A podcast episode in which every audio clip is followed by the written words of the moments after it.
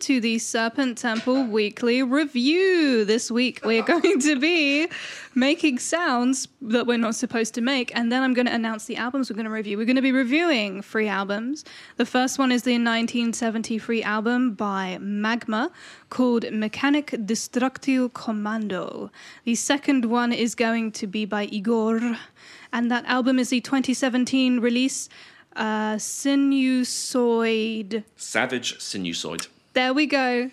There we go. I'm a, I'm a big Igorrr fan, but I don't know anything about the album names apparently. The third album is the 2021 release by Darkthrone called Eternal Hails. But let's start with Magma. What did you think of this, Floyd? Oh, Jesus Christ. This is a weird fucking album. it's really, really out there. Um, so, I mean, there's a few facts about this album I thought I found were really cool. So, you've got, firstly, it's produced by Giorgio Gomelsky, who is the owner of the Crawdaddy bar, where the Rolling Stones were the in house band. Oh, damn. So, I thought it was quite a cool fact. Yeah. I've always been more of a Rolling Stones than a Beatles fan myself. I like both. Yeah. I think I like Stones marginally more. Yeah, I've never been a, a massive fan of both, but uh, it's neither here nor there. Um, yeah, and just they um, so they've got a. I'm going to attempt to pronounce this um, sound that they've cultivated and created here, which is referred to as Zeuhl, which I believe I read online on Wikipedia. The, um, the fucking be all and end all of facts Yes. and information. That's how it's pronounced. But yeah, um, like I have said this so many times every time we review an album from the 70s or early 70s, whatever. And, but it's this must have blown so many minds when this came out at this time. Like I can't imagine how anybody could have listened to this. There's one track in particular, which musically it's quite a simple track. Yeah. So it is Nebëhr Gudahtt, which might have been, which I think was the sixth track on the album. Indeed. It's on this. I've got it as side two, track two. Oh, I forgot. Yeah, this is back in the days where there was sides on albums. Yeah, that was when you had to turn things over to get more music. That's such an alien concept now. Can you imagine the You couldn't fit music onto something so big. You had to use both sides. Whereas now you got a tiny chip that can have house all the music in the world.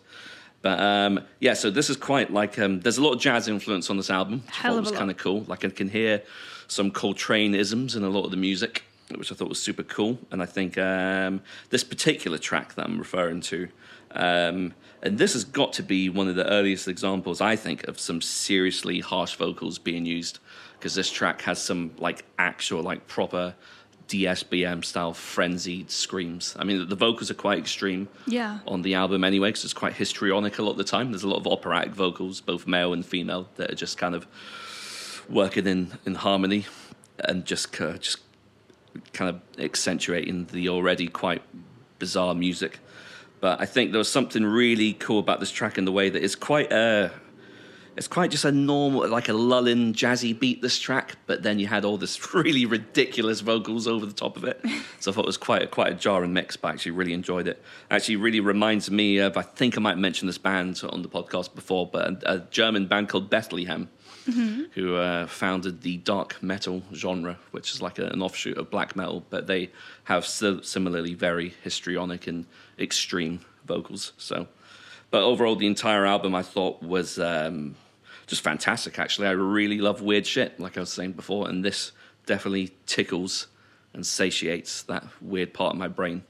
I'm really happy you like this because I was worried I'd suggest it and you'd be like, the fuck is this shit? yeah, it's. Do you know what? I think um, I went through a phase, and uh, it's funny that we're actually reviewing Igorrr today as well because I think around about the um, the early 2010s, I went through a phase of just saying, you know what? I've got fast internet. Let me find as much weird shit as I can. I've, the Pandora's box is open, and um, and you know, I think I kind of fucking peaked when I discovered that that album. Uh, yeah, I might have mentioned this before. Stala, S T A L A A G H H. I think. oh, I think I've heard, I think you sent me the YouTube video. But yeah, it's an album called Projekt Misanthropia. Yeah. And it's it's all the vocals are samples of um, actual legit screams from a mental ward. yes. And I was like, well, nothing's ever going to be weirder and more unsettling and fucked up than this. So like, and that this is the apex. So, so no. So this album wasn't too weird. Good. But um, and there's some parts I really enjoyed. I really like the first track. Might even be my f- favorite track on the album.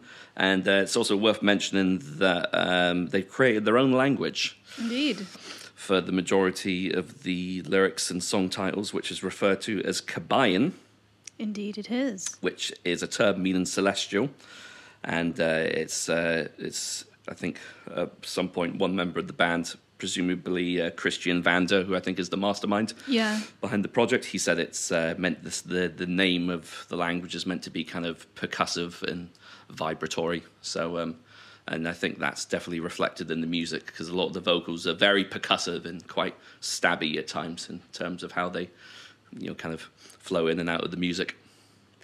Definitely. Yeah. I, I heard it described as a language of the heart, where the meaning is, is more in the sound as opposed to the so called words themselves. And there's only one known translation uh, that was officially released by the band that was with the first pressing of this album, this particular one, which isn't their first album that they wrote. Um, but since then, they've been like very secretive about. They've they've kind of given some unofficial translations and some like semi-official translations, but their later works they didn't say what stuff Yeah. meant, so people kind of have to guess. Have you listened to their earlier albums? Or- Bits and pieces. I've been listening to them for a long time, but this is Yeah. usually the album I go to. Yeah, because it's. Um, I think I remember reading somewhere that there was like a trilogy of albums because it's like a it's like a space opera of sorts. I think they had it's I think it's a bit maybe a bit more than a trilogy. I think they had quite a few. Was it like um oh, did I write this down? But it's like a huge saga. It's literally like a space epic saga with this Yeah. overarching storyline. I don't know if you read about the actual storyline. It's really fascinating. Yeah, I, I, it's it was quite overwhelming with everything with the made up language and um, being yelled at and screamed at your ears while this weird proggy jazzy music is playing. But um, I think um, I did read somewhere that this album is um, covering the. Um, I think it's leaving one of the planets.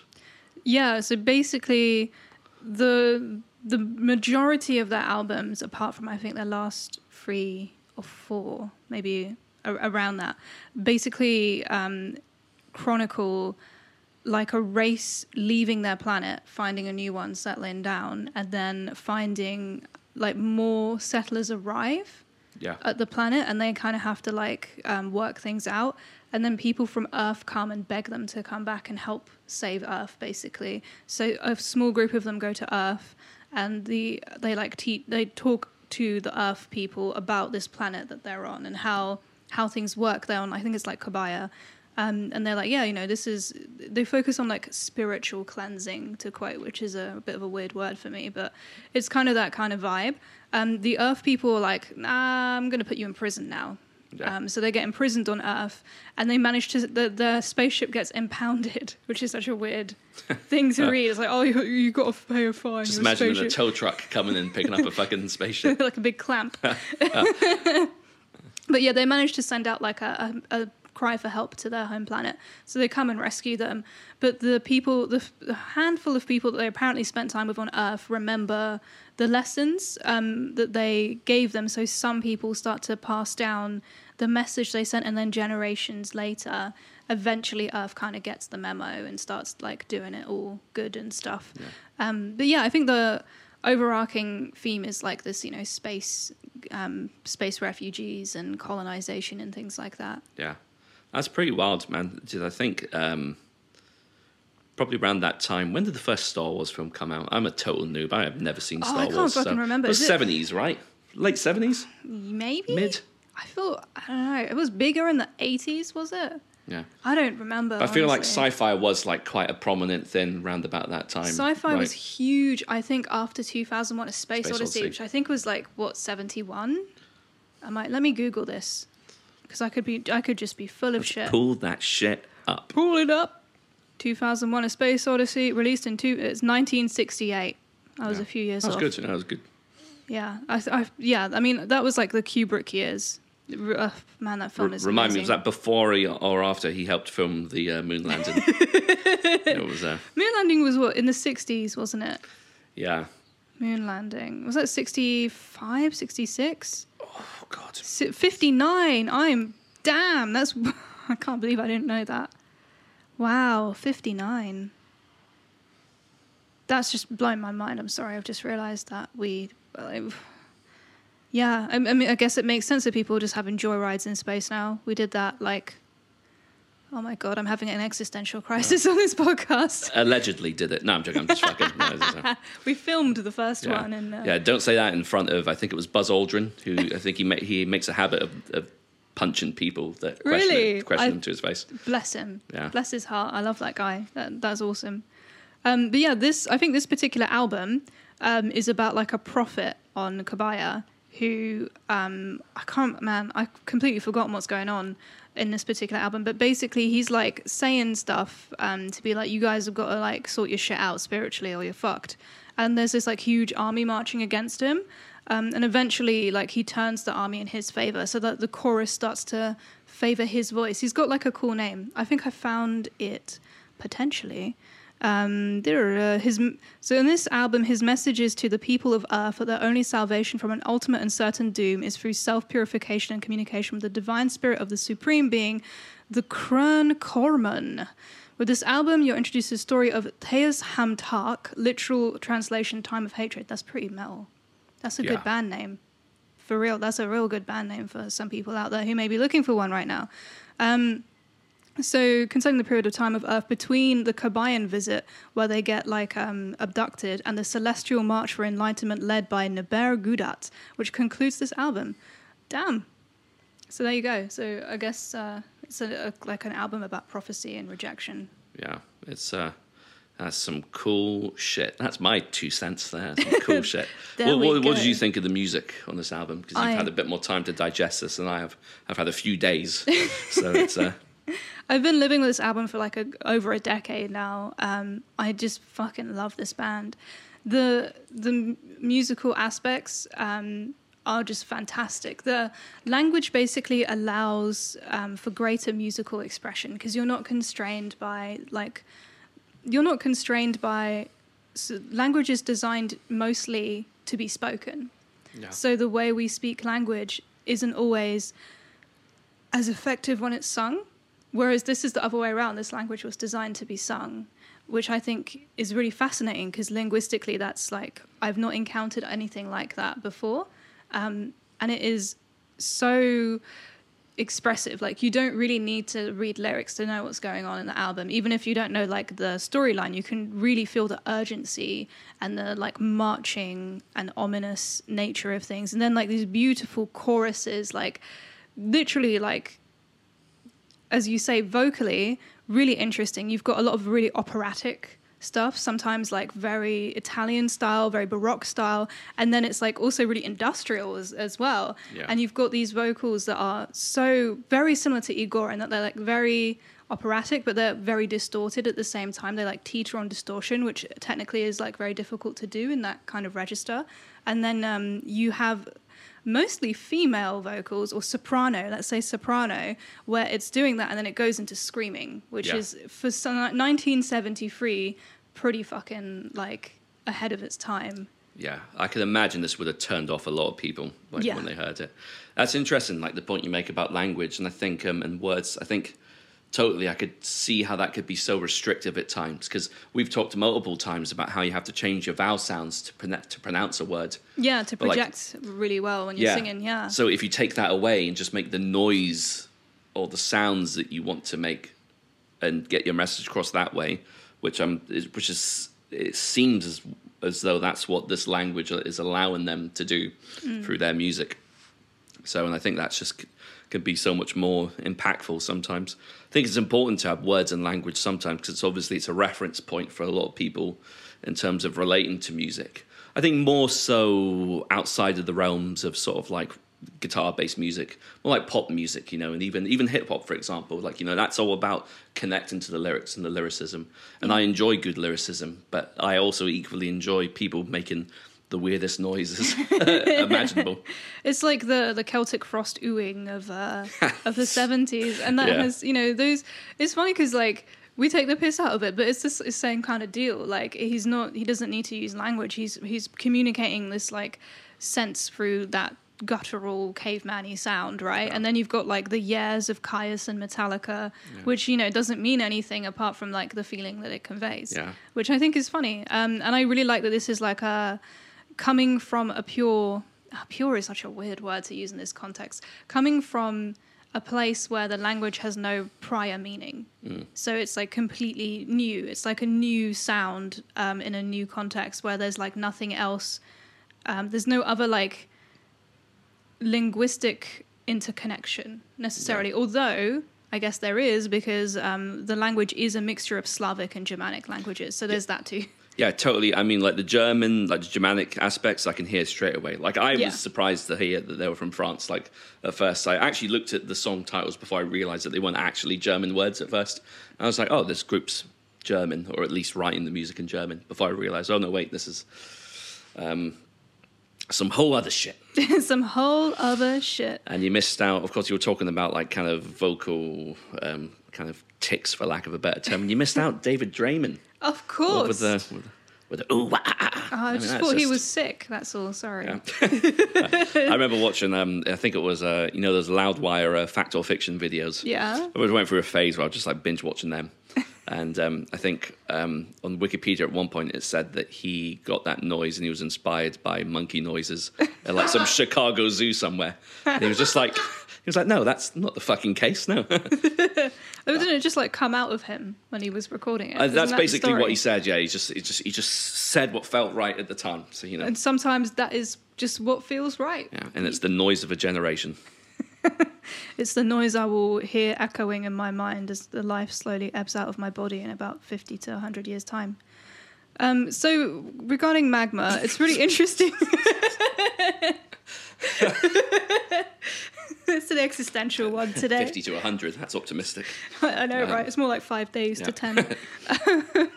but yeah, Christian Vander is a really interesting figure as well. Um, he kind of formed Magma after the death of John Coltrane because he wanted to fill in the void um, in like to refer to his words um, left by the death of Coltrane, which is That's so cool, and I'm actually kind of glad that I picked up on the Coltraneisms because I could totally hear it. Yeah. that's only through my partner. Is my partner's dad is obsessed with Coltrane, so Hmm. so whenever I used to stay over, I love I would I would I would hear his music permeating my dreamscapes. I just think, what the fuck is going on? And I woke up as I listened to Coltrane again. I actually have Coltrane on vinyl to sound like a so like I have more vinyl than I actually have because I only have like twenty. But yeah, I, I really like his work. Wow. Um, and interestingly, people who've been inspired by Magma, and this keeps coming up and surprising me, Mikael Åkerfeldt of Opeth. There he goes, the big Mike. Every time I suggest a 70s album and I look at the Wikipedia, also influences Mikael Åkerfeldt, and I'm like, oh, I have the exact same taste apparently. Maybe you're Mikael Åkerfeldt from a from a different multiverse. That I'm was Michael Nina Felt. yes, very funny. or to go by your naming strategy for your Pokemon Nina Nina Nina Nina Felt. One day I'm just gonna like just that's all the, the only word I'll say. I'll just invent a new uh, language and I won't tell anyone. like Hodor, yeah. Nina D's nuts. Um, oh, Oh, hello. hello! I'm so funny. Shem just sent me a message saying this is now a Mikael Åkerfeldt podcast. Yeah, I mean, I love fucking love Opeth. I'm not gonna. We need to do an Opeth special one day because I feel like that's too, it's too much to cover Opeth. Yeah. One Opeth album without talking about all the other shit that they've done. That'll be fun. A few bands like Opeth, Carcass, Enslaved, Akercocke. Akercocke, Yeah. of course. This is also an Akercocke podcast, to be fair, anyway. See, that was a problem. I think when we were reviewing Akercocke and Death, I was just like, I kept going back to previous albums. Thinking, Right. fuck, I just can't talk about one album. It's impossible. it's true. It's true. Um, one thing I kind of picked up on, I read a few reviews for this album, and a lot of people were comparing it to um, Carl Orff's um, Carmina Burana. Buran- Burana, yeah. Have you? Uh, I love that piece of music. See, I've only listened to, and obviously through popular culture, the O Fortuna, the. That's going to sound so shit on them on mic. but, These um, are wonderful mics. You'll sound yeah. great. But you know, like, and I totally because obviously there's um when you listen to this album, you could totally hear that there's some real like influence from. There's a lot of choral work and a lot of composer esque elements, and like it was once I, was reading the reviews and saw that people were making that comparison. I was like, yeah, like the the penny dropped in my head as well. So can, yeah, I could totally hear where they're getting that from. It's a total rock opera. This reminds me a lot of like um like really kind of psychedelic progressive uh, cartoons and films at the time. Um, Yeah. I don't know if it, there was this was this like cartoon. I can't remember the full name. It was like called Ulysses something, and it was um, literally these guys like on a spaceship going through space, and like they had to repopulate. They were trying to find a planet to repopulate, Yeah. um, and they were all like Greek gods and shit. It's pretty fucking sick. Um, Yeah. It's it's really like heavy metal magazine style, like heavy the actual magazine called Heavy Metal. Yeah. Ulysses thirty one. That's the one. Yeah, I've got a graphic book of that. Yeah, just that era had some really weird cartoons. There was another really weird cartoon that my dad used to talk about called Crystal Tips and Alistair. Hmm. And it was a total, I think it was about like fucking this girl with a flying dog. And so it was totally like just watching like an acid trip. Like, it was wild. That is pretty wild. I like that. I wish there was a way of like not doing acid, but having like a VR acid trip that you can just like watch on YouTube and be like, if you had an acid trip, this is what would happen. And you could just like program it. Funny you say that. I've, I've definitely mentioned part of this before, but um, my mum took me to this festival she used to go to in um, when we were young called the Mind. Shem's gone already. it's called the Mind, Body, and Spirit Festival. And um, they had the simulation machine, which would simulate a near-death experience. Oh my god. And uh, that's what gave me my first taste of existential dread. Oh That my it was a, that was pretty wild. Like it was pretty trippy, and I was maybe about eight or nine what the fuck? and um, and it was yeah, that was some wild shit. So that was kind of like something akin to a VR acid trip.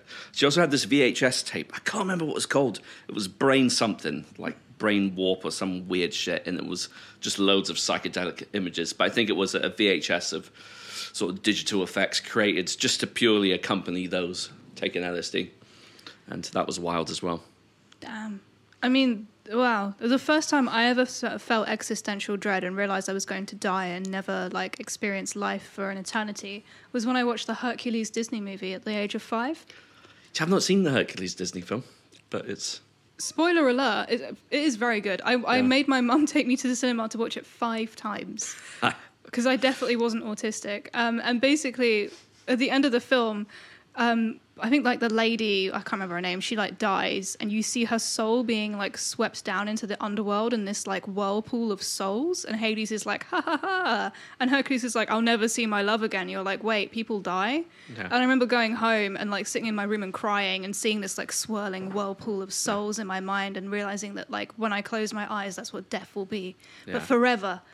yeah. And my mum walks in and she's like, Why are you crying? And I was like, I'm gonna die. it was great. That that was Watership Down for me. That film was Oh, fucking traumatizing. Animals of Farthing Wood. Yeah, that was like a spiritual successor to to Watership Down. That was there was a do you know there was actually a scene in that that really freaked me out as a child, and it was so simple. It was um, it was so long ago. I'm talking literally three decades ago, but it was um. There was a there was a bit where they were running from this like evil fucking it might have been a fox or some form of fucking evil animal and it just popped up out of nowhere a bit like a jump scare and it freaked the shit out of me. Oh my I god. totally like I couldn't watch it again after that because it freaked me out so much. You know some of the scariest kids TV was Pingu. Do you Oh, ever Pingu was great. Yeah, I love Pingu. Honestly, I adore Pingu. And um, but there was one episode where Pingu, I think, has like a nightmare, and like Pingu's bed starts walking and like growing and then like shrinking, and then a gigantic seal emerges from like nowhere and is like looking down on Pingu as I Pingu like flees through the tundra. I do not remember that episode. He, the Pingu might have been influenced by Magma because they were speaking their own made up language It's as well. true. Fucking Newtonese. And they, they literally are saying like mag mag all the time. Yeah. the episode of Pingu I remember is the one where he gets drunk and pisses on the floor. that was just gold. That was some good shit. Oh, Pingu. I, I really love Pingu's mum and like the little Pingu kid with its cute little Oh, so eyelashes. cute. Yeah, the little baby penguin. Yeah. Yeah, that was, Aw. yeah no. Pingu. That's great. So, uh, Magma is fantastic. Christian Vander is actually adopted by a French jazz musician. Oh, no way. Yeah, so I think that's really interesting. He basically grew up with a famous French jazz musician.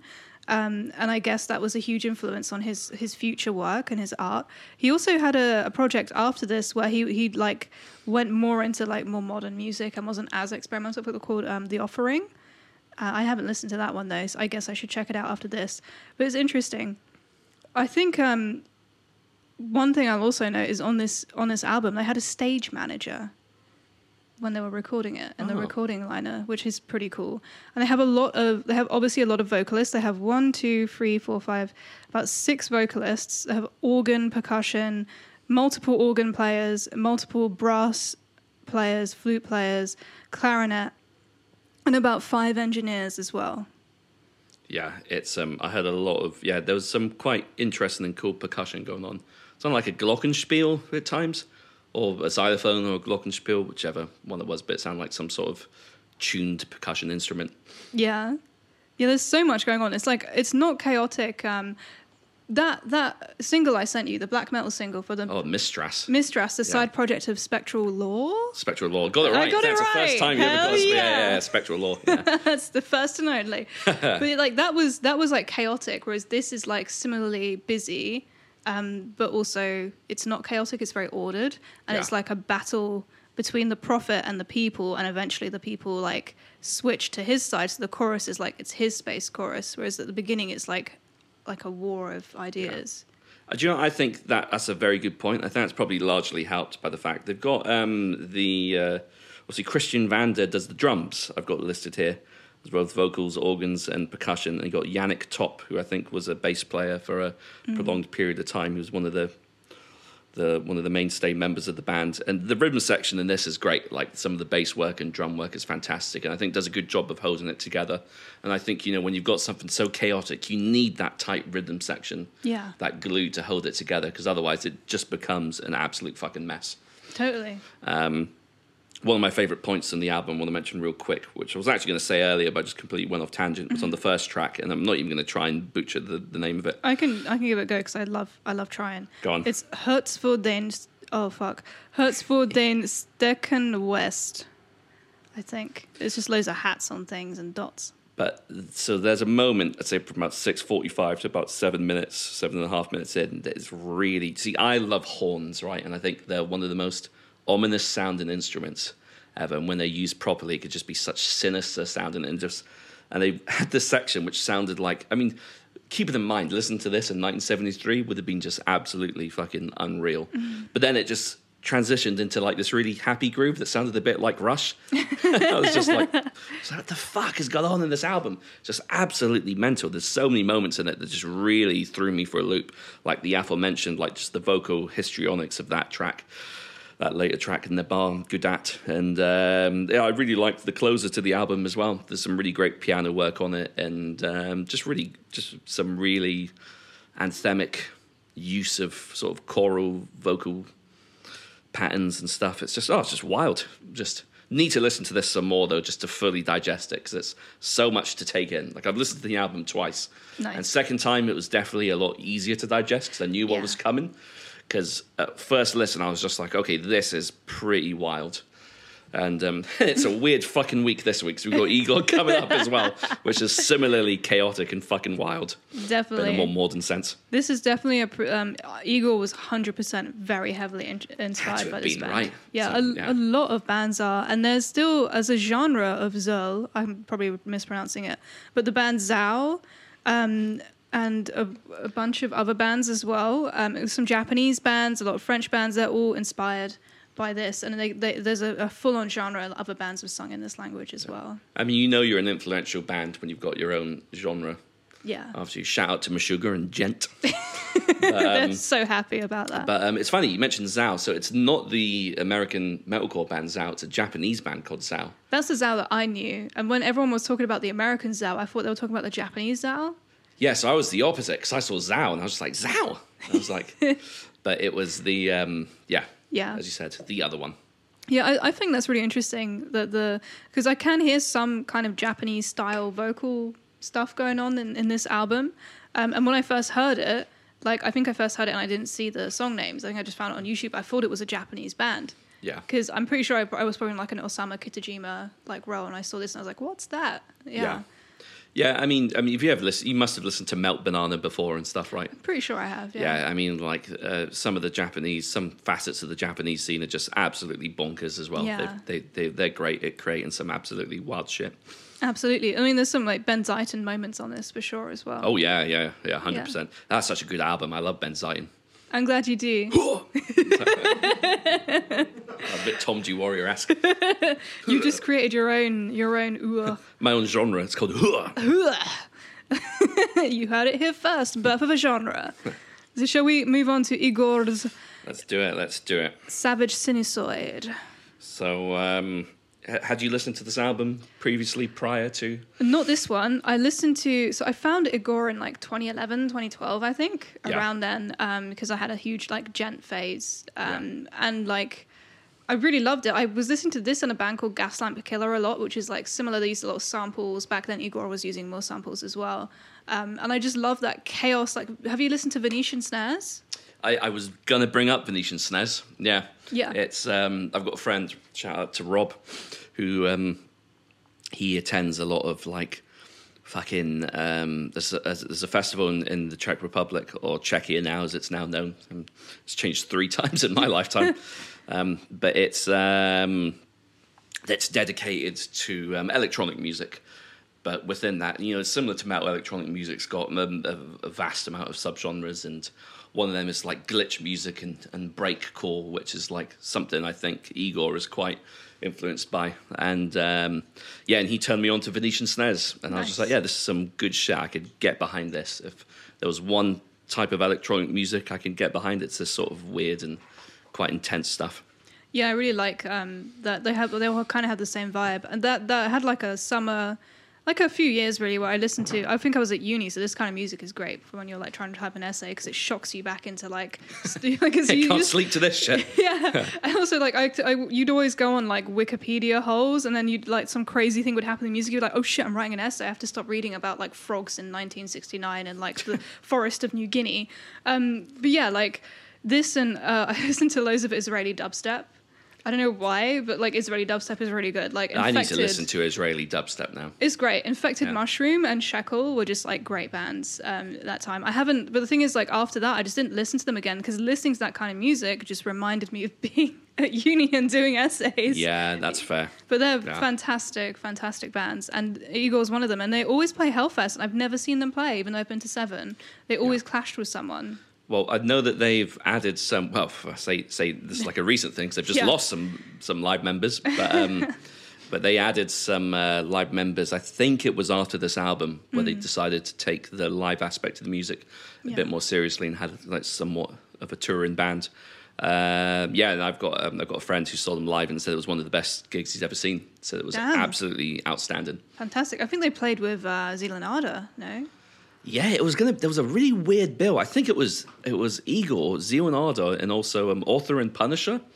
I've never listened to Author and Punisher. So Author and Punisher are really fucking interesting. It's it's a Dutch one man industrial project. So he's got this instrument he's created by himself. It looks a Mm. Oh, bit the like weird knife piano. No, he saws it. yeah, it's like it's like Yeah. something out of like a some fucking demented like woodwork. I don't know why I'm using the American term, but like a, a woodwork fucking classroom. carpentry thing. Yeah. Yeah, yeah. I, I know. The, I've seen pictures of it, and there's like sparks flying everywhere, right? Yeah, yeah. yeah. that's cool. But it's just it's yes, it was meant to be those three touring. I'm just like that is a fucking wild bill. They must be like so tired at the end. Like going back to their tour buses after playing that crazy music, they probably have to listen to like I don't know, like chill wave. Yeah, I don't know. or Yeah. Nightcore. Yeah, I don't know Nightcore. Nightcore. I just learned about Nightcore like a few months I ago. I thought you made like, it up. I feel like I don't know dusk. Oh, do you know what Nightcore is? no. Nightcore is like really well. I, from what I've gathered, anyway, I could be way off. So I apologize to any ardent fucking Nightcore fans out there. No, we're But listening. it's basically like, do you remember there was that phase in the uh, early 2000s where they took dance music and they speeded it up with those chipmunk style vocals? Yeah, yeah, yeah, yeah. I think Nightcore is like basically the same with like dubstep and drum and bass where they speed it up. Oh, no. And it's got that chipmunk style, like super, and it's just, That's upsetting. it's horrific. That's so upsetting. Why? So is this, that that implies that daycore is that, but really slow. Yeah, Damn. I think so. There you go. Right. I'll ask Rob. He'll probably know.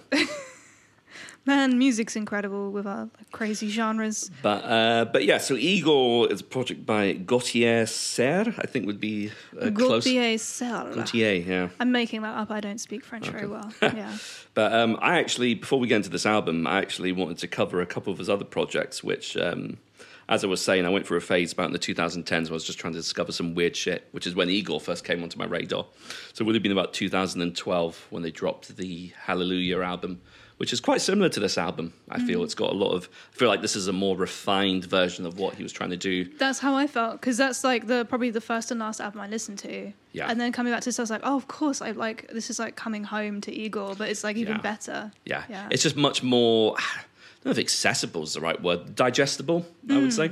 Yeah. But um, some of his other projects are wild. So one of the other guys in the band, one of the main uh, vocalists, Lorraine Lunoir, is in a project. It's I don't know how to pronounce, but it's O X X O space X O O X, which Hug- is also hug. the fictional language Oh, that a lot of Igorrr's music, a lot of the lyrics in Igorrr's music is sung or screamed in as well. I thought it was a hugs and kisses kind of deal. Sorry. Yeah, yeah, that's what it looks like. They've got little umlauts on it as oh, well. the, so. the umlauts make it not hugs Yeah. and kisses anymore. Yeah. But yeah, that's like if it's really interesting because I feel like Igorrr's two projects are like opposite ends of the spectrum of what Igorrr tries to achieve. Like this project, Öxxö Xööx, that's a catchy name. Is um, it's like really like kind of gothic and doomy. Like there's still a little bit of electronic kind of like digital effects being used, but it's far more like based in sort of like gothic metal, and it's quite quite a good project actually. They've got three albums that are really good,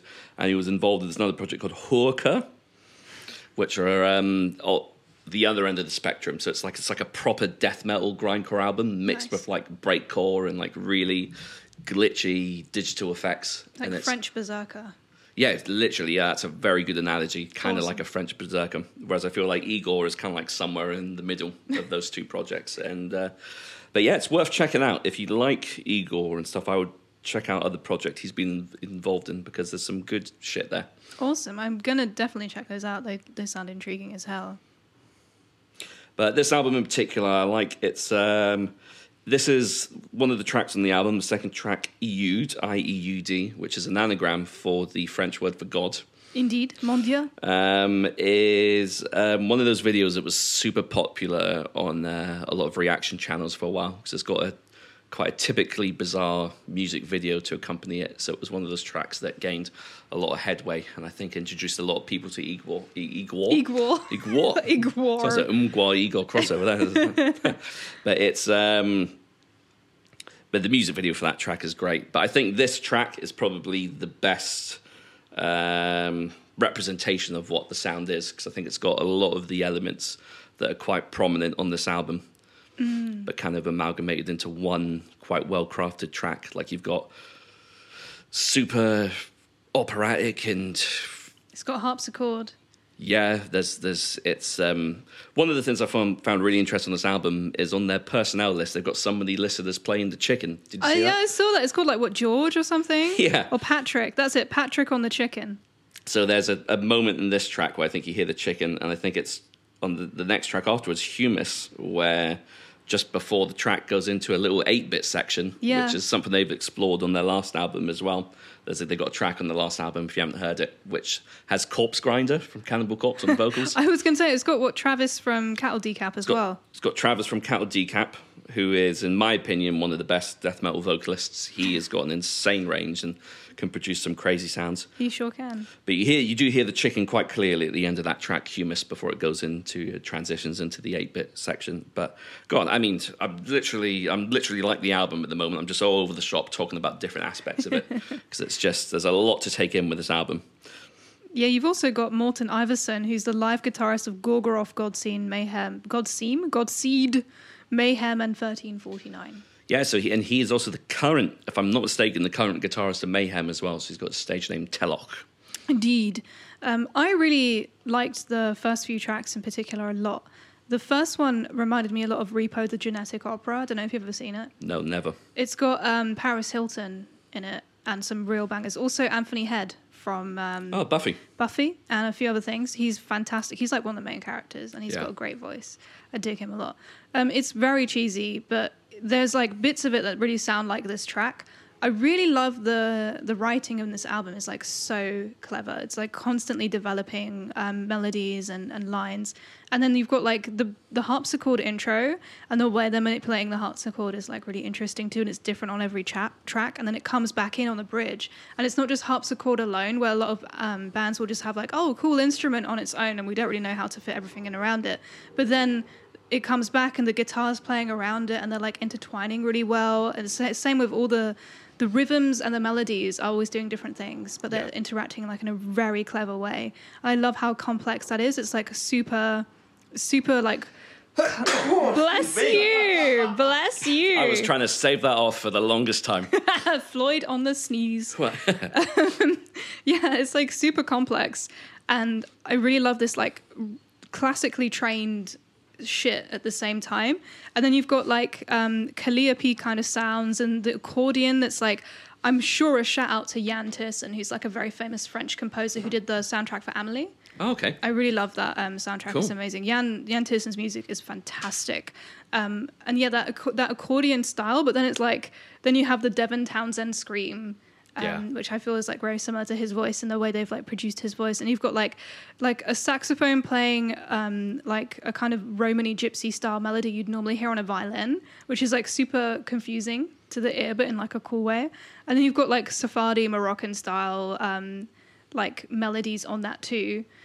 So yeah, I, I just really like that. And then you've got like Opus Brain is is really Italian. There's like Italian opera style, and you've got the soprano, um, which is like very magma esque, where Yeah. like it's going into like lingua ignota style distortion. And Yeah. it's like really, really well controlled, like fantastic singing. Like Yeah. the support on the voice is really good here, and the way the distortion's like always teetering on the edge, and then you finally get the screaming is so good. It's really, really cool to hear that in an operatic context. Yeah. It's yeah, very very well said. It's um yeah, no, I totally like how they're using such a wide array of instruments and combining it in ways that haven't really been explored. Like we said with the harpsichord, that's like there's times we've got like furious double pace, double pace, double bass pedals going off at the same time, and it's a good job trying to contain yourself there while you're mid drinking water as well. So I'm expecting to spit out, Triple H style. Not on the mics, hell no. Yeah. but it's um ah, it's just so much wild shit going on in this album and you know and like a similar point as to what I was making with the Magma album, you know, it's it would be so easy for this just to be a mess and not cohesive. But I think it's a real testament to the songwriting and the compositions of the tracks that it's still so like I said, not accessible, digestible is what I would say. Like I mm. think there's enough elements in this album to attract a lot of people. Like they're casting a wide net. I think as as bonkers and as wild as it sounds, I think it has Igorrr as a project has such a wide appeal to various fans, whether it be fans of electronic music, obviously heavy metal. Like there's there's some there's some straight up death metal riffs in here. There's some straight up black metal tremolo riffs in here. Like you know, there's so many elements from so many different genres, which you've touched upon as well. Like you know, like there's there's a big Balkan influence as well. Like it's like I said, the whole it's just a lot of folk influences. Just absolutely just wild. I like that how how that's embodied on the album cover. It's like a a huge ball of fists just punching each other, Yeah. and that's the album cover. And it's it's a it's by an artist called Metastazis. So if anyone wants to see it, you can Google that. But yeah, I think that really embodies the the kind of um, clash, but also coexistence of all these different styles. And I think it sounds so fucking cool. I really like that. I know that um, Serre, he cited a troupe of Romanian musicians called Taraf de Haiduks as one of his ins- inspirations for this album, as well as Cannibal Corpse and Aphex Twin. Yeah, you could 100% hear. God, it's catching. Sorry. How dare you interrupt my point? but, um, you could definitely hear the Cannibal Corpse influences. Like some of the more mid-paced grooves are just total, total Cannibal Corpse worship in the best possible way. And I don't think Cannibal Corpse get enough credit for being a good death metal band because I think you know they're. I mean, they're definitely one of the purveyors of that kind of problematic lyrical content of the earlier albums. But I think as times went on, they've actually been one of those bands that's kind of maintained relevance. And and actually, some of their later work is some of their best work. I think, and um, and it's it's weird to say they don't get enough credit because they do because they're like the most well known death metal band. But I think what what comes with that is people that there's a lot of people that don't give them the time of day for that reason. Oh well, they're so well known, like they're, they're not as good as like say the, this underground band here, you know, or whatever. But um, but no, yeah, it's um, I think it, it didn't surprise me that he actually got Corpsegrinder to guest on a track on the next album because um, you listen to some of the heavier parts in this album and it's totally got that mid-paced, super groovy kind of like crunchiness that Cannibal Corpse is kind of known for. The production is fantastic on this album. I cannot imagine how much of a headache this would have been to mix. Jeez. yeah, that would have been. It's just, yeah, everything just sounds so crisp. Like what I said, it'd be so easy for this to sound like an absolute clusterfuck, but it, it sounds great. Who's it? Is it Wintersun that are doing that thing where they crowdfunded like twenty thousand euros for a, a, sauna, and they're like, I can't make the album because there are too many tracks on the. On yeah, the yeah, there's too many, too, too, many layers apparently. So he said he he had the best i iPad or iMac. iPad. iPad. No, makes the whole album on an iPad. fucking that is impressive. That's some fucking gore grind production there for doing your album on an iPad. But no, he had like the best like Mac computer, and um, it still couldn't handle the amount of layers in in the tracks for uh, Time Two, which a lot of Wintersun fans are still waiting for. but um, but hey, look, uh, he's he's he's he's got a sauna, so his, his skin's healthy, his pores are clear. So man, we should do a Serpent Temple crowdfunder for a fucking. Well, we ha- we have a Serpent Temple sauna in it right now. Yeah, it's fucking warm. yeah, I mean, we could just sell Serpent Temple uh, sauna sweat in like small glass vials and. Um, yeah, um, not to be presumptuous, but I think yours will sell a hell of a lot quicker than mine. well, you never know. I'm not going to make any assumptions. I'm sure there, there's there's a, always a market for everything. That's true. It's true. Yeah, I love the Igorrr album covers so much, man. I love the album cover for Nostril. It's just like a, it's like a weird skin man stroking a poodle like on his he's wearing no clothes. Have you seen that yeah. album cover? No, do you know I'm not too familiar with that album. Here you go. It's even this one's even animated. Oh shit! Yeah, that was that the album before Hallelujah. Oh jeez, that is that really threw me. I didn't. well, I know you said moving. it was animated, but like until like I saw it, I was like, well, slowly, that's really freaky. Only like a tiny amount of it is animated, yeah. and it's like kind of creepy because he that, looks like an unwashed bollock. And like, God, that's wild. yeah, I was trying to find out which member of the band had to leave. I forgot which one it is. Um, because so I can't remember if it was like the drummer, someone had to leave, got fired because they were an anti-vaxer. And they were like, we, we respect them, but they can't be in a band because they can't go on tour with us because they won't have a COVID passport, so they have to go. Yeah, and one of the I mean, singers left as well. Well, that's the thing. Each country is going to have their own rules and regulations, right? So it's going to be impossible to travel. Yeah. Without it, really and it's um, I still don't know what that landscape's going to look like because I mean it's fucking there's so many elements that go into touring, right? It's um, that and Brexit. I think UK is just like no one's going to bother now. Jeez, yeah. Even yeah. though apparently Devin Townsend's still flying in for his headline set at Bloodstock. Apparently they love so. Devin Townsend. Yeah. To be fair, yeah, bless him. I'm glad he's coming. Oh, Devin's great. I love Devin. He's a wholesome guy. He must yeah. be protected at all costs. Um, yeah. But I have talked to some other bands recently, like um, like you know, good sized uh, non European bands are like, yeah, we're, we're just not going to bother coming to the UK. Because if you're doing a European tour and you're coming to the UK, the amount of stuff you're doing is just not worth it. You may as well just continue and, and do something else in Europe. Um, so I think bands will uh, probably come to the UK to do like an extensive tour, and there's not me- there's not much reason to.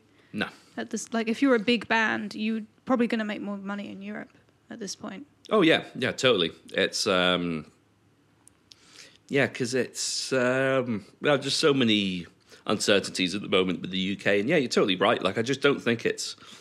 I'm sure everybody wants gigs to come back, but I don't think there's going to be enough of a return for these bands to do it. Yeah. We're basically barely making any return anyway. Right. In, in a pre-COVID year, so I mean, what's it going to be like now? So. I mean, it's good that we have such a healthy underground scene here. I think we'll be okay in that respect. But I think there'll be a lot of fans who are used to non UK bands who like tend to go to the bigger gigs and not to the more underground ones who might be at a loose end. Yeah. We might lose those people when it comes to the music scene. Yeah, it's uh, be totally right. It's um, the UK scene's looking good at the moment, and there's uh, in one way that's why I'm quite excited about this year's Bloodstock, for example, which is looks like it's 100 percent going ahead. Yeah.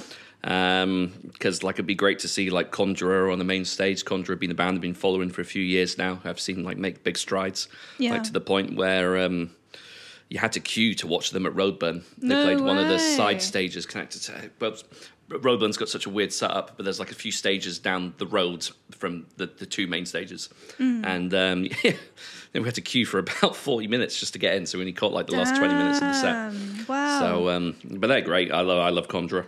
they won a Metal to the Masses, didn't they? I think they did. Yeah. Yeah. they're one of those. It's like really impressive that they've gone from that to, you know, having queues at Roadburn. That's Yeah. amazing. Yeah, I think they're a bit like Bloodshot Dawn in the sense that they've had a similar-ish trajectory. That you know started off with those sort of um, band v band show, and then um, kind of catapulted themselves with their uh, technical proficiency. Indeed, they did. Shout out to Bloodshot Dawn. But um, back to Igorrr, um, yeah, so many tracks in this album I love. Um, there's one track that I've just um, uh, abbreviated to Apopath. It's got a really long name. Oh, I tried. I was having fun pronouncing it the other day. Yeah, I don't think I I had to like practice a few times. have you got it? I don't. I don't have it. No. I'm an idiot. But Yeah, I'll, no, I'll do it. I'll do it off camera because it will just bore everyone else. but that was like definitely the, the the heaviest track on the album, and it opens with like the guitar tone actually sounds similar, and this will get a pop from Shem to like early Korn stuff, and I was like, oh yeah, I mean anything that sounds like early Korn is a win in my book. But it's um, and it's got some of the. Um, oh no, I don't think that track does have. No, it does have some guest vocals from Travis Ryan, who, as Alpha mentioned, is an absolute beast of a of a death metal vocalist. And um, what I like about this album is you've got some tracks like that one, which are predominantly metal, that have small digital alterations and effects. And then you've got another track, like, for example, um, the track's called Robert, for example, which is predominantly an electronic track that has just a smattering of guitars and instrumentation. So they've kind of like flipped it there. So you've got some tracks that are predominantly instrument based with the electronic elements and then vice versa and some of the other tracks. So there's a lot of cool variation and different things going on. That's a really astute observation. Um, the thing I, the main thing I felt listening to this was that, like, I don't know why, but I get this like exhilaration from the music. There's a fantastic, like, liberating sense of energy here, and I feel like Gautier really uses like, when I listen to a lot of like, electronic music, I feel like people are enjoying making stuff make cool sounds. Whereas with Gautier, I think he's just he's really using the freedom that comes with com- like using computers to manipulate music and he's looking at it from that perspective as opposed to maybe I don't know how he writes, but I just feel like he's not just thinking about a melody or not just thinking about a rhythm. He's got like a three dimensional view of the music. Yeah. And then he's applying that to like the extra space that you get and the extra freedom you get with a computer so that you're not like you're not limited by just having instruments, but you are in a way at the same time. So he's, I just find it fascinating that he's got this like part of his brain that can see music in that way. He could, it's like he's got like a four five or something. I don't know. I am totally, totally 100% with you on that point because there's one thing he does which I think is super cool, and I think he's only really started doing it with this album. Where I'm like, one of the big things in electronic music that people wait for is that kind of like that big bass drop. Yeah. but like he does this really cool thing where he does like the bass drops, but they're kind of like accentuated by like the choral vocal yeah. bits as well as like, and he does it. uh, You hear it quite prominently in the second track, Eud, I E U D, and um, yeah, there's just certain parts like just before it breaks into like almost like an icy black metal riff, you have that big bass drop which leads into it. So like I totally get what you're saying because it's almost like he's using those elements to bolster the music Yeah. and elevate it to something which hasn't really previously been done before. Because you take a band like Berzerker, for example, their first album, which had a lot of like even Gabba influence, which I think Gabba electronic music is uh, like a certain type of super fast electronic music at a certain BPM that's like super fast and you know but it was very like that first Berzerker album I love it but it's very jarring like it doesn't Yeah. meld well and that's what appeals to that's that's the part of the album that appeals to me is the fact that it sounds so weird and jarring whereas Yeah. it doesn't here it actually is quite cohesive and like, as Athel mentioned it bolsters the music and helps kind of elevate it I think it's it's actually really easy to listen to this album. This was definitely the easiest to listen to album of all the three pieces Oh, I of think so. Definitely much easier to listen to than than um, Hallelujah, the earlier album. And if anything, I think the the later album was a bit more reserved than this one. It's a bit more. I need to listen to it again. I listened to it once and I wasn't really paying full attention, so I'll give it another chance because I think, as it currently stands, this is my favorite Igorrr album. This is definitely my favorite so far as well. I, I I used to listen to them a fair amount, but yeah, of, of of the albums this week as well. I think we've picked some like real um, ones that if you'd never listened to these bands and you like came in, you'd be like, "The fuck is this shit?" Oh yeah, totally. Yeah. Like it's like I, honestly, when I listened to Magma, I was just like, I can see a lot of people really hating this. Yeah, right. But it's just, but I love it that it's, and, and that's not a knock on the band at all. But it's like you know, it's just so. And, and I'm talking about now. If people listen to it now, they'd be like, "The fuck is this shit?" like, let alone in 1973. Like that's just it blows my mind to think that music like that was around at that time. And that has to be one of the. So sorry to go back to the album again, but it has to be. I'll say this point again. One of the earliest like examples of extreme music being used. I think you got Boris the Spider, the the the Who track, which I think had some early proto death growls in it, and Mike Oldfield, you know the album Tubular Bells. Of course, Exorcist. Yeah. Yeah, so it was. I can't remember if it was part one or two, but one of the parts had like death metal vocals in it as well. I didn't realise And it's that. super super jarring. I'll play it for you guys after this because Cool. it sounds really. That was what Hilarious. 50s, late 50s. Am Tubular I, Bells would have been fuck. I don't know. Let me have maybe a Google. 70s, 60s as well. I thought it was old. I mean, well, because that's like um, Blah, blah, blah, blah. Mike, I mean, Mike Oldfield's still kicking about. I think. Oh, it was 73. I was 20. I was like a good few years out. Well, that's the thing. That's the same year as this album. Well, that's the crazy thing. So seventy three. I remember watching the videos, like the origins of like the death growl. or something, like, a It Vice sounds like or a, a, Loudwire a video. National Geographic show. yeah, and it was um, one of the earliest moments they mentioned was as, as as I said, the Boris the Spider track by the Who, and and that Mike Oldfield, the Tubular Bells track. So I reckon this should be added to that list. I think it should, and I don't know if this came out before. Um, yeah, we'll have to fact check that shit. I'll call Snopes. Oh hell! Actually, no, Snopes have been discredited now. I'll call the other ones. Oh, have they really? I can't remember what it was, but I think Snopes was compromised by something, so they're no longer a reputable fact checker. Snopes has been Yes, compromised. be compromised. sounds like something I'd hear on like Call of Duty. Frog out. I mean, Snopes was recommended to me by like a freaking conspiracy theorist anti-vaxxer. So I was like, really? I don't know. I, I'm glad. Oh. I, I don't know anything about Snopes, but I think Snopes actively tried to discredit a lot of anti-vax theories. that's the thing. That's what I heard about them. But maybe this guy was like, oh, because Snopes are legit, then you know you can see I'm giving you legit information about aliens. So I don't know. It was. I mean, is there legit information about aliens? out I'm there? here, aren't I? I don't Could know. be. I mean, Yeah. I don't know, man. That Roswell autopsy footage looked pretty real to me. Roswell Autopsy, new death metal band forming in 10, 9. That's just Yeah. that's just the new Blood Incantation album. It's true. It's, that's a good name for an album. We should just have like a little hat and like bands can give us like one pound and we'll just like pull a name out and give them the band name that we've just like randomly Be like a out. random band generator. Yeah, that'd be oh, cool. Oh yeah, you could just go yeah. Yeah. Did you ever do that? There was a there's I a did. website, and then I got a really shit name, and I never. It was something like something like Divine Pain or something sh- shit like that. Almost certainly as a band now. though. Yeah. Yeah. Yeah, Divine's a common. Div- It's like Yeah. Spectral Divine. Yeah, spectrum. That's my stage name. I'm just going to create a band with all the prefixes of just every popular band. So it'd be like morbid, spectral, divine, and then just yeah. Spectral Devourment would be a good name for a band. That is actually a good name. Yeah. Yeah. Can we add that out so I can steal that, please? Bloop. no. Yeah. But anyway, but Igorrr, Savage Sinusoid, great album, love it. Yeah, I mean, it's fucking sick. There's harpsichord, there's organ, there's clarinets, there's accordions, there's calliopes, there's computers, there's a chicken man. There's a sitar at one point as well. There is a sitar. Yeah. There is a sitar. It's it's fantastic. It's really interesting. I think it really complements the Magma album as well. It's like kind of a bit of French history there. Yeah. Yeah. Should we move on Let's move on to indeed. something not at all French? No. No. Darkthrone, Eternal Hails. Sounds like a meme. I thought it was a joke when I when I heard it was called Eternal Hails. Eternal Hails is like you know when you get those boomer '80s thrash bands that does like a post on Facebook. And they end so like, the we'll see you out on the road. Eternal Hails. Eternal Hails. And Yeah. It's got like a, a slash and an M and another slash. yeah, yeah, yeah, Yeah. Spelled brutal with two zeros and Brutal. Yeah. yeah. Um, so what do you think of? So if I'm not mistaken, you haven't forayed too much into Darkthrone, have you? I never actually have listened to Darkthrone until this album um, because when I did listen to black metal, I thought I was too cool to listen to Darkthrone, Yeah. which is pathetic, by the way. Um, and I'm calling myself out on that. But yeah, I, I listened to like five minutes of Transylvanian Hunger the other day, and I was like, I can't, I can't listen to this. Yeah, it's just, it's- it's, I, it just sounds like being on the northern line between Camden Town and East Finchley.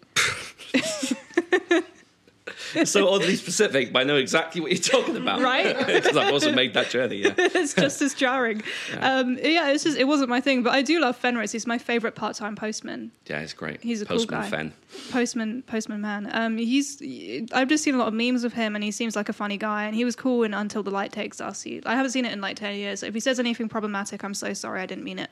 Um, but he just seems like one of the guys that's not racist, so I thought I'd check him out. Fenriz is super cool, and the thing is, what I love about Fenriz as well is you could tell he's such a passionate music fan. He done this Yeah. great. I can't remember if it was a podcast. There's a radio show actually. It's called Radio Fenriz, right? Yeah, yeah. and it's um, and he just he just always given you know time to these up and coming like Scandinavian or not just Scandinavian extreme metal bands, but just just loads of bands, you know. And um, the interesting thing about Darkthrone as a band as well is you know their their name is synonymous with the extreme metal scene, much in the same way you know Celtic Frost, Bathory, Venom, you know, like Darkthrone are up there. And you know, and like the analogy I've kind of come up for them is they are like the Undertaker, as in the WWE wrestler, the Undertaker, Mark Calaway, of the extreme metal scene. And what I mean by that is they've reinvented themselves so many times to kind of stay relevant or to maintain relevancy that they've that's what's allowed them to have such a long spanning career because this is like what their 19th album and they've mm-hmm. been going since the fucking late 80s if you're counting their demos and shit and you know much in the same way that the undertaker did so i'm going to bring this back to wwe somewhere like you know that's what he did he reinvented his gimmick so many times to kind of to, to keep relevant in the wrestling world. And I feel like Darkthrone are doing something very similar because, you know, they have, when you listen to their entire discography, it, it's just like it's very genre spanning. You know, the first album, Soulside Journey, is basically a death metal album, right? It's like mm-hmm. Dismember Worship. And then you've got obviously the trifecta of the black metal albums. You've got some albums that are basically crust punk albums, some uh, just complete straight up trad albums. Like, um, what's the trad album again? Made a note of it because I knew I'd fucking not remember everything. I'll come back to it later. It's not Transylvanian hunger. It's 100% not Transylvanian hunger. I can, I can guarantee that. That's the only Darkthrone album I um, know apart from this. But it's um, and yeah, and the this album here, I feel like they've started to incorporate some kind of like Candle Massey, even some Sabbathy kind of like doom elements, and Yeah. um, and we were talking a little bit about production off camera. This is some of the most subdued production they've ever had on an album, I think. Subdued is a word Yeah, to describe it. Yeah. Because a lot of their albums, as you've said, uh, Transylvanian Hunger, you know, the, those those three black metal albums are quite abrasive to listen to, which is part of their charm. You know, like they is they are the archetypal, you know, rough production black metal albums. Um, but like, there's so much more to Darkthrone uh, uh, as a, as a band and an entity. And I think um, that this is just yet another step in that kind of continuation. Um, the thing is, you could always tell when you listen to their albums that they make the music that they want to make Yeah. whatever that is at the time, whether that's whether it's crust punk, whether it's traditional heavy metal, or whether it's you know some more something more doom metal orientated like this album. I got like a big black and roll vibe from this. I don't Totally, know, yeah. I don't know much about black and roll, but I, I did. I kind of like. I first listened to it through my phone speakers Yeah. because I didn't have any like internet on my. So that to give it the Transylvanian hunger experience. and I I, like through my phone speakers, I was like, "This is great." It's like Motorheady. It's kind of like you know, it's got like a good groove. Um, and then I listened to it on a computer, and it sounded like uh, my computer speakers had broken. I had to check that they hadn't blown, um, and it was like kind of confusing. I think this t- sounds great on a phone speaker. This is like a really good thing to put on if you're like having a picnic by the river with your friends. You got some good pizza and sandwiches, and you you have like no speakers. You put something on your phone. This is great. Um, yeah, I, like I kind of I like I feel like Fenriz is having fun. I feel like he's probably smiling when he's like recording this stuff, and that kind of makes it cool. I, I like that he's not taking it super seriously. Yeah. Not I don't want all music to sound like this. Absolutely not. I wouldn't like that. But um, I think I think that this is kind of like an antidote to. It's like a good thing to listen to after other bands, if that makes sense, and it's good to listen to before listening to other bands. But at the same time, when I'm listening to it, I can kind of my brain. I feel like I'm listening to the first draft of a demo at times, and my brain. Maybe that's just because I'm like that kind of person who writes music. I just keep wanting to rewrite bits of the album. I keep wanting to like remix it and like put something here and put. I feel like there's stuff missing, when I listen to it. But at the same time, it's fascinating because I do feel like it's very raw. It's something I wouldn't normally listen to. Yeah, it's. I think you've hit a lot of nails on the head there. Um, just I've just cheated and looked up um, Encyclopaedia Metallum. So it's the Underground Resistance was the first like trad, pretty much just a trad album. Um, but no, Thinners, one of the um, hallmarks of their sound, despite the fact that a lot of their albums sound different, is they've always employed quite simple um, songwriting. It's so simple. of- it's very simple, but it's effective. You know, sometimes thins don't need to be Right. like wormed all the time. I give a shout out to the Spanish brutal technical death metal band there, but. Um, you know, and it it works for me. Like, you know, do I think this is their strongest album? No, but I do think it's a worthy addition to their discography. Yeah. Um, and I think, you know, I think for you in particular, it's, it'd be worthwhile checking out just a few of the albums just to see what you think. I want to listen to the 2019 one. That was like a more doomy album, right? Oh, Old Star was great. Yeah, Okay. yeah, that was a great album. It had a song in it called "The Hardship of the Scots," which is Oh, uh, which is just a, just a great track. It's a really good track. The production, I think you'll really dig the production on that album. okay, I'm going to check that out. Um, but um, yeah, that's a really good track. Um, they've they've written some great riffs, like much in the same way, you know, like a band like say I'll, I'll say Primordial for example. Like you know, they they're not they're not trying to write the most the most groundbreaking music, but they write with the right sincere intentions, and it comes across in the music. And mm. much in the same, like uh, to, to add to your point, you could tell that they're having fun. They're, they're performing and they're writing the music that they want to, and that's what it's always been about for them. Which is why, because you know that they've never played live, or they played maybe. I think there's some footage of a couple of live shows, like way back when, but like they're not a live band. It's purely a musical project. And I think it's you know it's bore out of that obsession and that desire to write and play the music they want to play. Yeah, I mean, I think I can I can respect that. Um, I really like that Fenriz is a postman, so he can listen to music, and I like that he's not embarrassed. I think a lot of people want to like preserve some kind of like um, atmospheric kind of shamanic kind of thing, whereas um, Fenriz is like, yeah, I just I like doing the post, you know, a few days a week and listening to new music and checking it out. I think that's Yeah. really wholesome. Yeah, I just I think that's kind of what a lot a lot of us kind of want to some extent as a relatively simple life. Where we could enjoy the things we want to enjoy Yeah, while doing a job that isn't too demanding or stressful. Because let's be honest, I mean, there's a bit of a tangent here. The most aspects of a job that are stressful are the political and bureaucratic ones, Yeah. as opposed to the actual elements of the job itself, right? So, Yeah. and I kind of feel like a post. Sometimes I think to myself, it'd be great to be a postman. 'cause it's just, I just wouldn't have thought there'd be that much bullshit involved in it. And you get to meet a lot of dogs as well, which would be super cool. some of them might not be so nice though. That's true. Yeah, I don't know. You'd have to have like some kind of dog management system. You've seen there's a great compilation video on, on YouTube of um, uh, UPS drivers in the states meeting, doing their their routes or, or routes. to, Rowdy. to, um, apologies to any uh, American listeners out there. I'm not making fun of um, your pronunciation of certain words. I mean, I am, but but it's. Um, but no, and you get to see them like meeting all their dogs on the journey. It's just really wholesome. I just fucking love animals. That's the point I'm making. I love dogs. You do, yeah. Yeah, yeah and I frogs, too. dogs and frogs. You might see frogs if you're depending on where you are. That'd if- be cool. if you're posting. I do like that aspect. I, I could. I just imagine Fenriz walking around like Scandinavian countryside, delivering mail to like cool looking houses and churches and stuff. Yeah, that'd be cool. Yeah. Hmm. Move to Scandinavia, become a postman, join a black metal one man project band. And I guess you can't join a one man project band. That'd be pretty weird. But this is a two man project band. It's Yeah, got Nocturno. Yeah, Nocturno Culto. So he's a, a his longtime collaborator. So he um, does the bulk of the vocals, and I like his vocal style. It's obviously adapted over the years. Like you've got the more screechier stuff on the black metal albums, but it's it's always got that kind of envenomed snarl to it, which I just like. You know, it's a simple vocal style and technique, and it works well for the music, and it works well in spanning the different albums that they've done over the years. Yeah, I really like that. I, I just um, I liked so the first track of the album. I really liked it. It kind of reminded me of "Carving a Giant" by Gorgoroth, which I say whenever any form of black metal is nice to me. I mean, that is one of the best black metal riffs out there. It's just for the record, great. that's a that's a damn good track. It's Shem dropping a fidget, fidget spinner.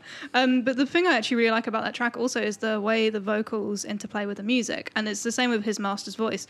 But the thing that confuses me about this track is track is that HMV, the brand and chain of shops, is short for his master's, master's voice. voice. Yeah. And I was like, is Fenriz making some kind of subtextual reference to HMV here? Do they have HMV and in Scandinavia? Is he like aware of this? Because it sounds really cool, but then at the same time, I just got the HMV logo in my head the whole time when I'm listening Yeah. to this track. With the dog listening to the, the I gramophone. know. Maybe it's some kind of like low key postal dog um, HMV. Well, thing is, I don't know the reasoning behind why HMV originally called His that master's brand voice. Named that in the first place. So I think I've it's never- something to do with like, didn't the owner have a dog and he had like a gramophone and the dog was like entranced by it and it was like he played the voice of the owner through the gramophone. The dog's like, oh, I should sit. I don't know.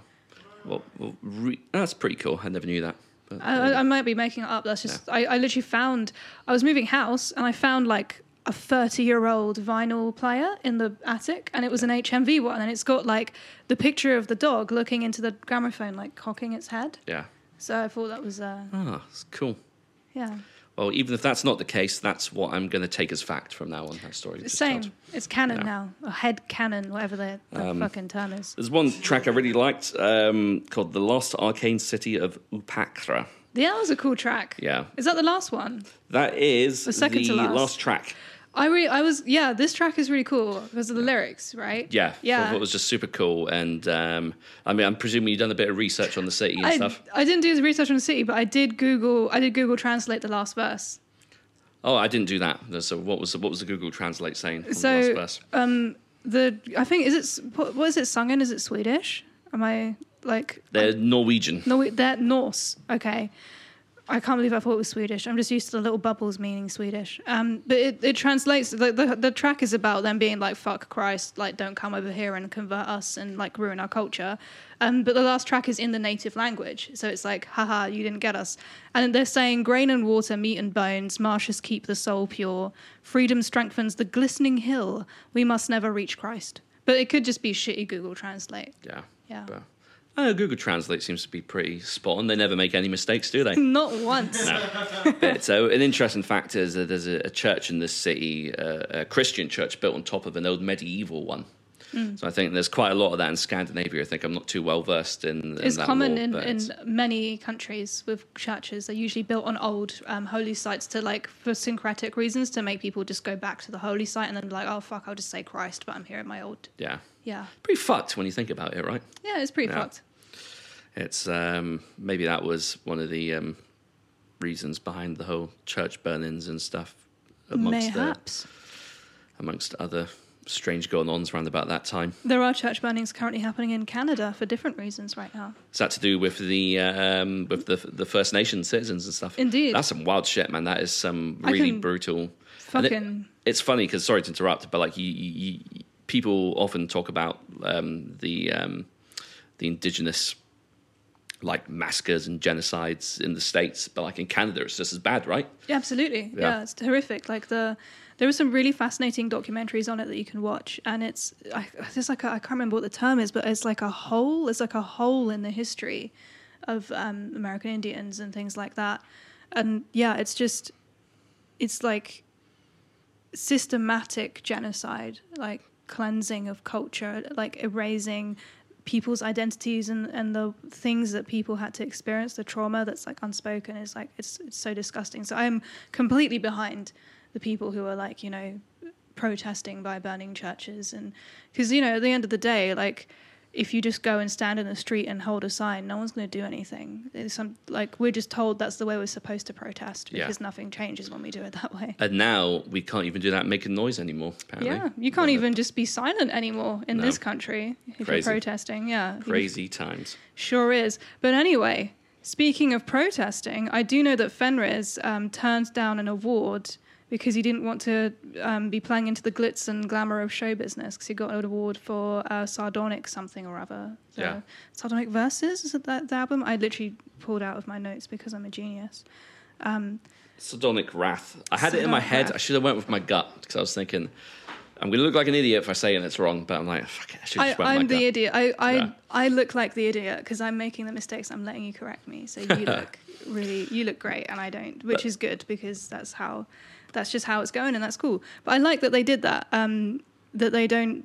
It was a Norwegian Alarm Award or an NAA, nah, for sardonic wrath. Sorry, that was just fun Nah, nah. na na na na.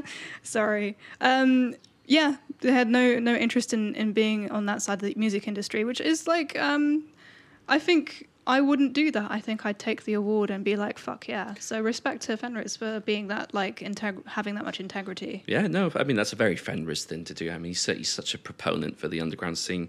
But funnily enough, Satyricon, which actually Nocturno Culto um, played bass on a few Satyricon albums, Hmm. um, they performed at the Norwegian Grammys once. No way. Uh, Black Crow and the Tombstone. I think it was that track anyway. Oh, I actually know was, uh, that track. That's catchy as hell. Yeah, yeah, that's a really good. Yeah, that was Yeah. yeah. Satyricon done a great job of kind of transitioning into a really kind of commercially viable black and roll style, and they got a lot of shit for it. But I actually really dig that that stuff. I think it sounds super cool. You know, two types of music. You get good music, you get bad music. You know what I mean? You're gonna get So- shit for anything. Yeah, Yeah. especially in the black metal scene. But no, yeah. So they performed it live at the Norwegian Grammys, and I thought that was pretty. Like I remember my mind being a little bit blown by that because it's just always so weird to see like uh, hard hitting music represented in any form in any of those sort of music ceremonies. Like everyone's like it always. I tell you what always baffles me how people get really pissed off when metal is snubbed at the Grammys. It's just like like anyone gives a shit about the Grammys anyway. Like it, like it, like there's any real music or artistic merit in it. Like, it, does it really matter that metal isn't represented there? It'd be, such a it'd be nice to get one, but it's like really not that big a deal at the same time. It's it was. Uh, did you see the video of when High on Fire got it and there was like no one in the room because they do all that stuff before all the celebrities turn up. oh, okay. Was it yeah? Because they've got all those awards for yeah, yeah, Yeah, like the pre the pre uh, televised crowd awards, right? Yeah, I was still happy for the for that High on Fire got one because it was cool that they got recognized in that way. But at the same time, it was really sad to see like five people in this like huge room that like all the celebrities would be sitting in like a few hours later. But hey, yeah. And you know, on on, on a similar note, I tell you what, what's another great way of recognition? Like fucking um, allowing the bands to make some money. Looking at you, Spotify, you can you imagine? But um, Imagine like record deals that favored the band. maybe should edit out that Spotify bit. They're on Spotify. Oh yeah, shit. Boo.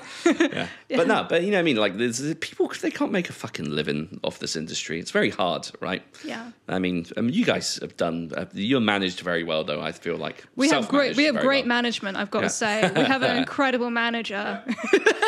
Which does help, right? I feel like to, Yeah. to, to kind of make it in the scene, you've got to have that kind of the you business have to smarts, be organized. right? You have to be organized, and you you've got to like um, first off like finding an external manager that's good is fucking difficult. I think there's like one or two people I would ever allow to manage this band apart Yeah. from me because I guess I'm that kind of a freak. But um, yeah, you you've got it in like I enjoy admin. I enjoy managing. So I don't think that's common in a band, and I think that um, that can be difficult for people who don't like doing that stuff, who don't like making spreadsheets and researching things and contacting people and getting rejected. Like I fucking thrive on that shit. I love being, I love being ignored. It, ignore me, reject me. I'll come back.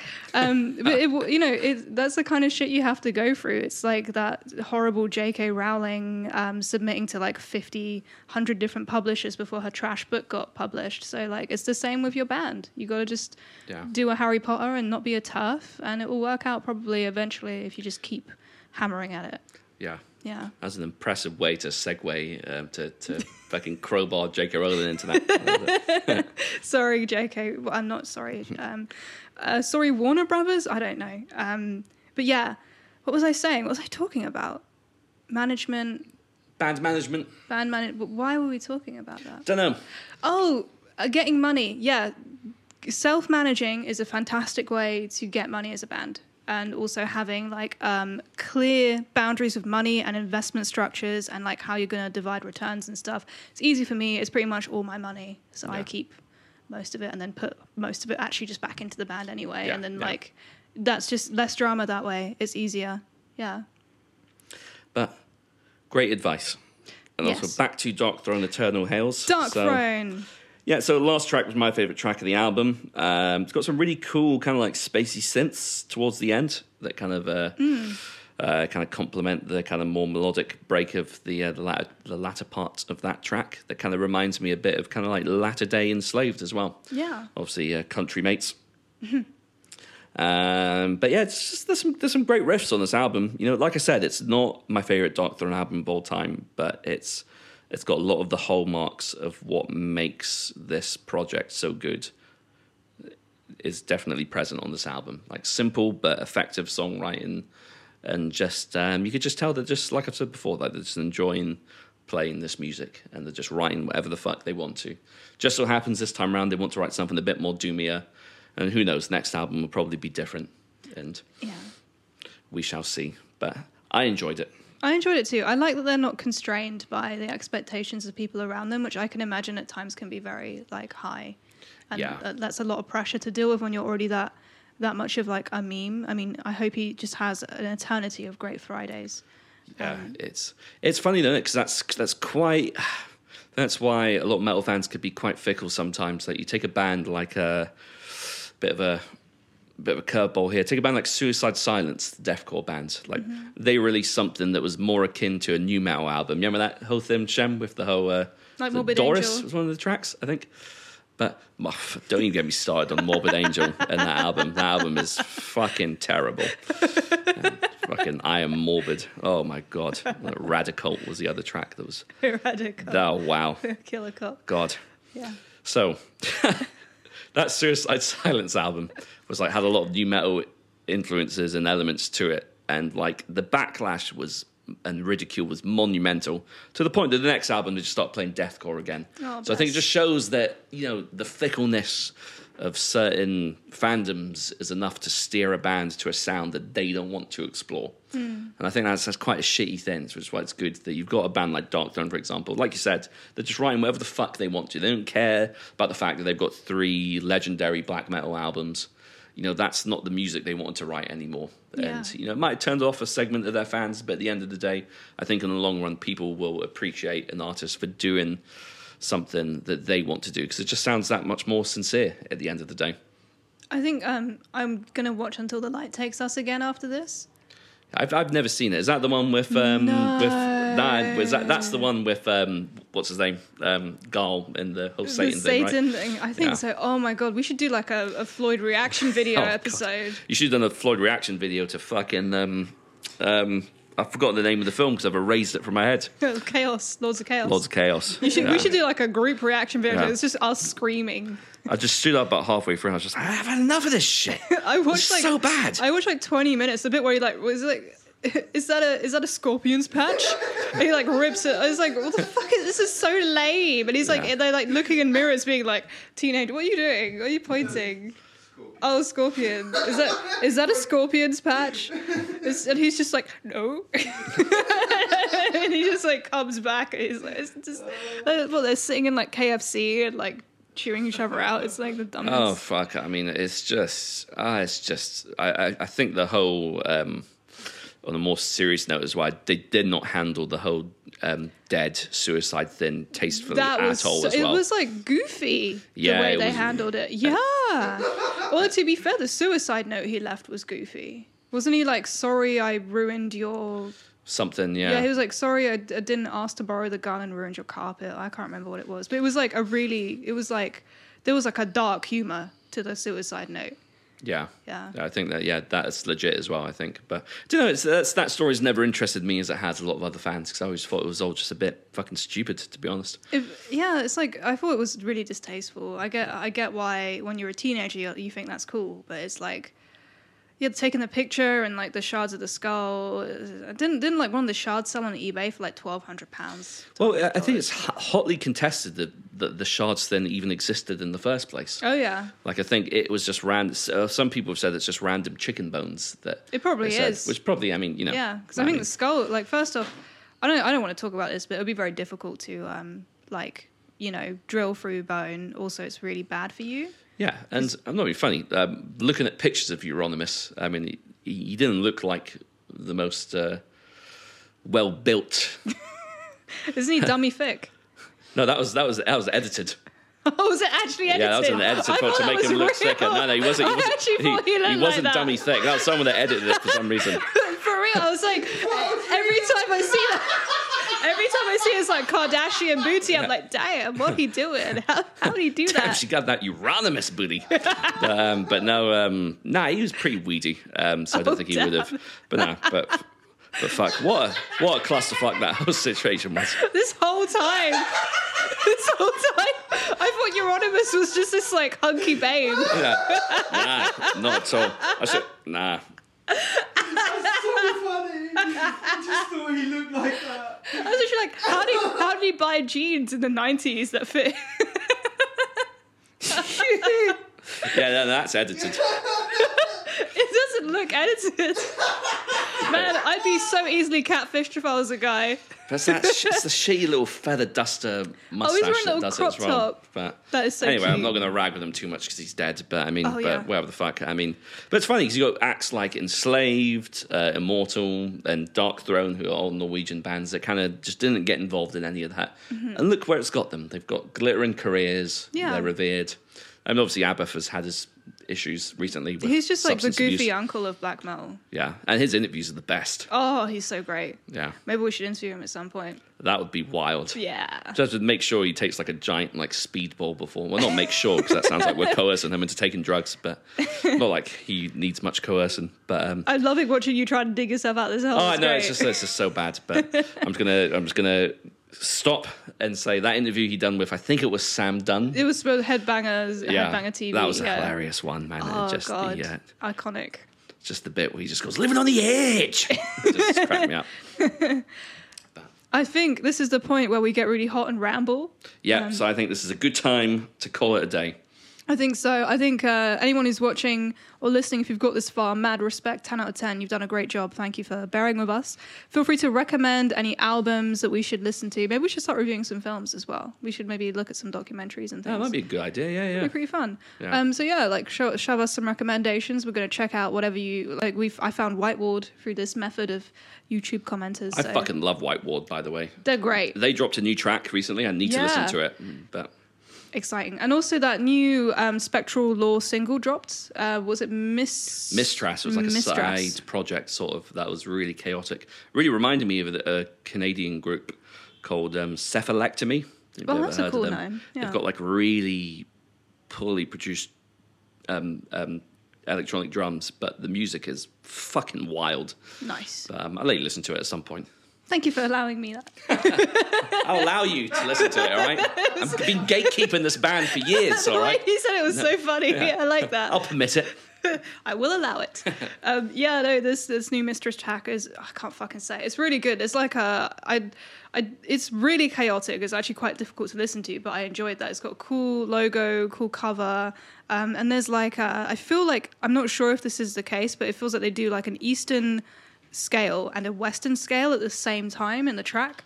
And they're both like playing slightly different things, and it just sounds really weird and unusual. Yeah, it's. Uh, I've got to listen to it again, but it's. Um, but yeah, that's definitely one we'll keep an eye on. I think. I think so. We may be reviewing a full album of that band soon. But anyway, thank you so much for listening and watching. Please like and subscribe. Feel free to throw us some some support, and we'll see you soon. Till next time. Bye bye.